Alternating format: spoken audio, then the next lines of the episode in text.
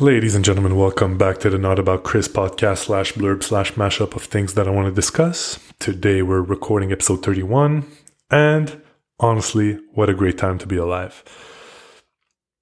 Despite everything that's going on around us, despite government overreach, and despite unpleasant uh, circumstances, despite the divide in our country, um, there is light at the end of this tunnel. You know, unfortunately, I've been spending a lot of time on social media lately. Maybe because I'm a little bored, but maybe also because I'm I'm very passionate about what's going on around us. Um, I realize I have come to realize that a lot of people are waking up. You know, they're waking up from their long, deep slumber. You know, and I'm kind of jealous. I wish I was sleeping that long, and I wish I was like so chill all the time. But they're waking up. They're realizing that they've had enough of the bullshit and they're standing their ground.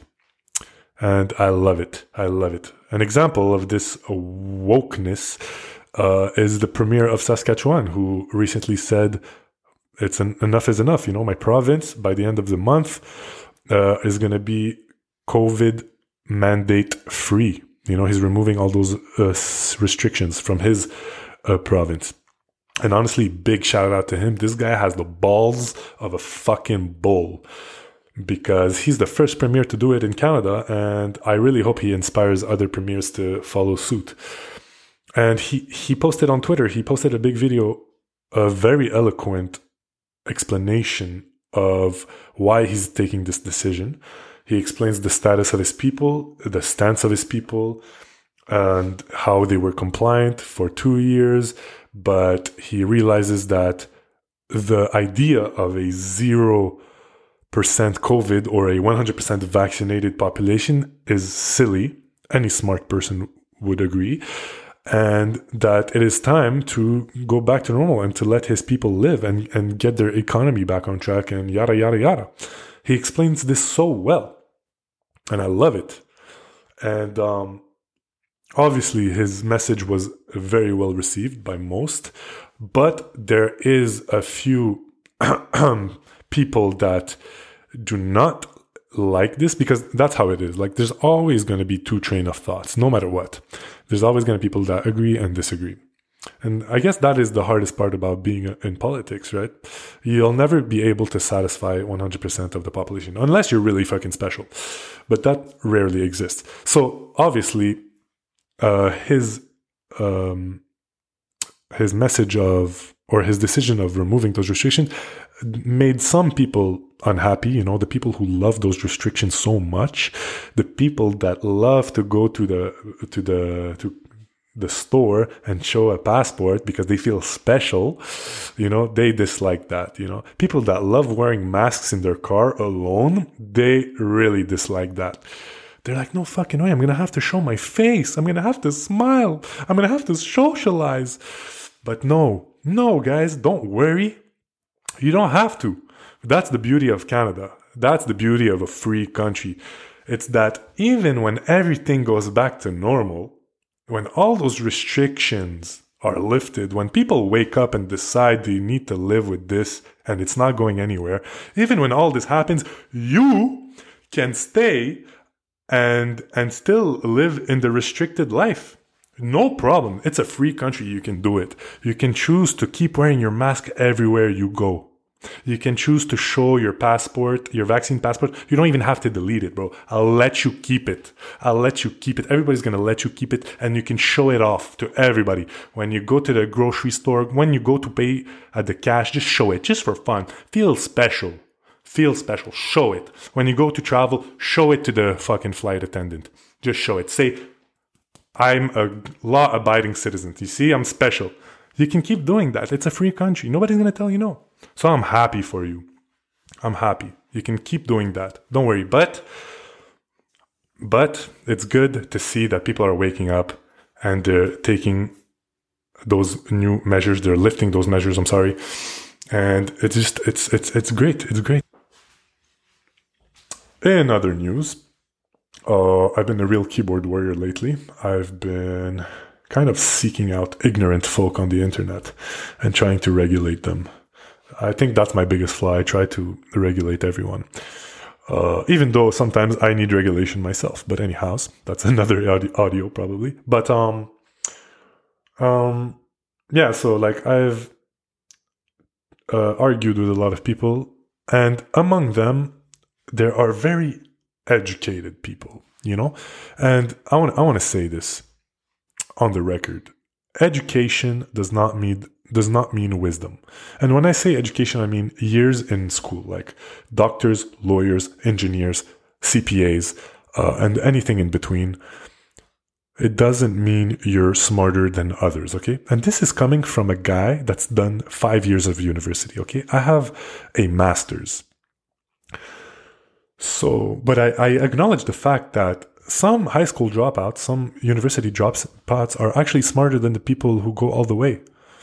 You know? We have to know this. And the reason why I say this is because among the many arguments I've had in the past few days, there was one girl, a lawyer, who is also a fem- feminist, and I'll I'll mention why this is important detail in a bit, but she was hating on the convoy and everything they were standing for because she saw a few swastikas, the Nazi symbol, being used at the protest. And as soon as she saw the swastika signs, she's like, everything these guys are there for is irrelevant. There's a swastika sign. Everything they say doesn't matter anymore. That means they're all affiliated. They're all fucking white supremacist. They don't. They aren't worth shit. You know. I mean, okay, fine. You want to generalize what you saw from one person, two person, two people to a whole uh, group.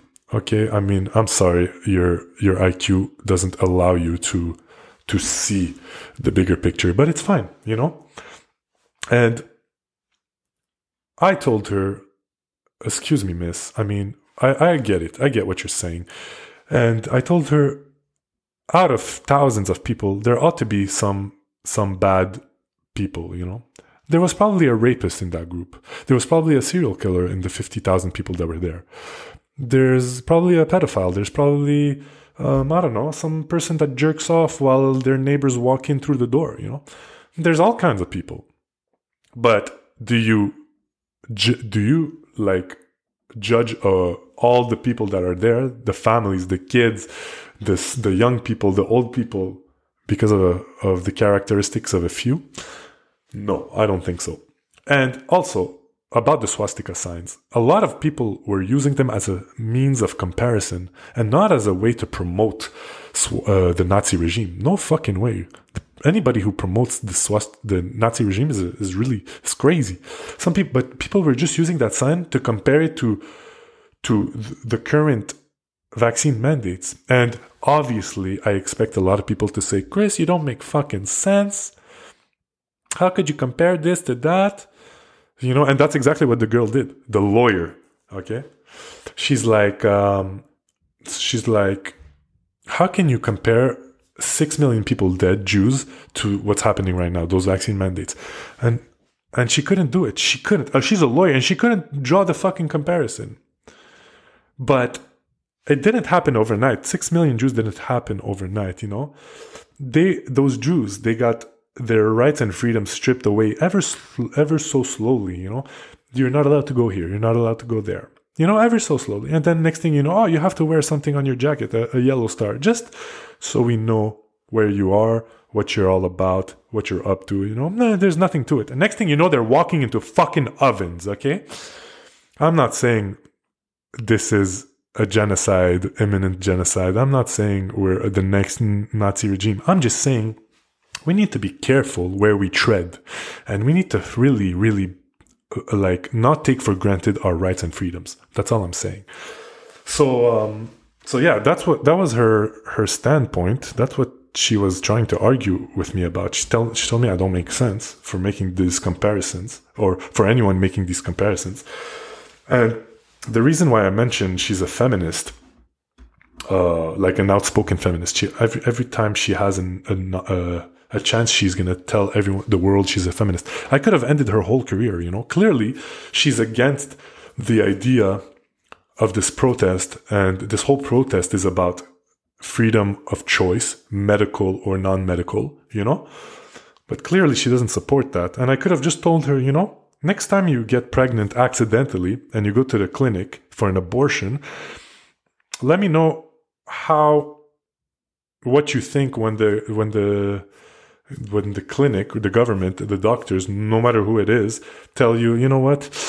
Um, you look like a person who can raise a kid and we don't want you to be taking a bed and you don't want a nurse and a doctor to spend some time and allocate resources for your abortion. You know someone with covid could use it more importantly uh, more like urgently you know? So just go back home give birth raise that kid. Uh, you look like uh, you could do it you know that's what uh, she's going against you know she's going against the, the, that choice you know and it's a little bit intense but some people need those types of example to understand. Another one. Say you have a loved one who is in a coma. Okay? Who decides when to pull the plug? Is it you, the, the person who cares for them and who knows them, who knows they can fight through it, who, who, who knows they can wake up after two, three months? Or are you someone, or is it or you're willing to give that choice to a government.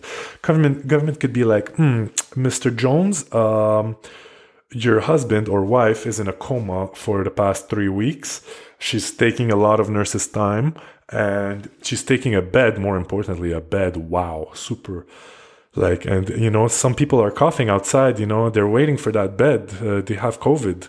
Um, we're to have to pull the plug on your on uh, Mrs. Jones or Mr. Jones, the other person who's in a coma, and uh, I'm sorry, you, are just gonna have to back go back home and it doesn't matter how much like you're if you're w- willing to pay to keep them on to keep them there and to fight for them no because it's not your decision anymore it's the government's so this is how i'm to end this very intense examples but like i said there's a lot of people who don't understand unless you use very graphic very intense very emotional examples because they take our freedom for granted and it's very sad so yeah that's it. That's all. Uh, another long fucking audio. I'm sorry. I promise I'll get back to normal when everything gets back to normal. I'll go back to my 10, 5 to 10 minute audios uh, that have goofiness all over. But uh, we're almost there. We're almost there. Anyways, I'll catch you later. Take it easy. Peace.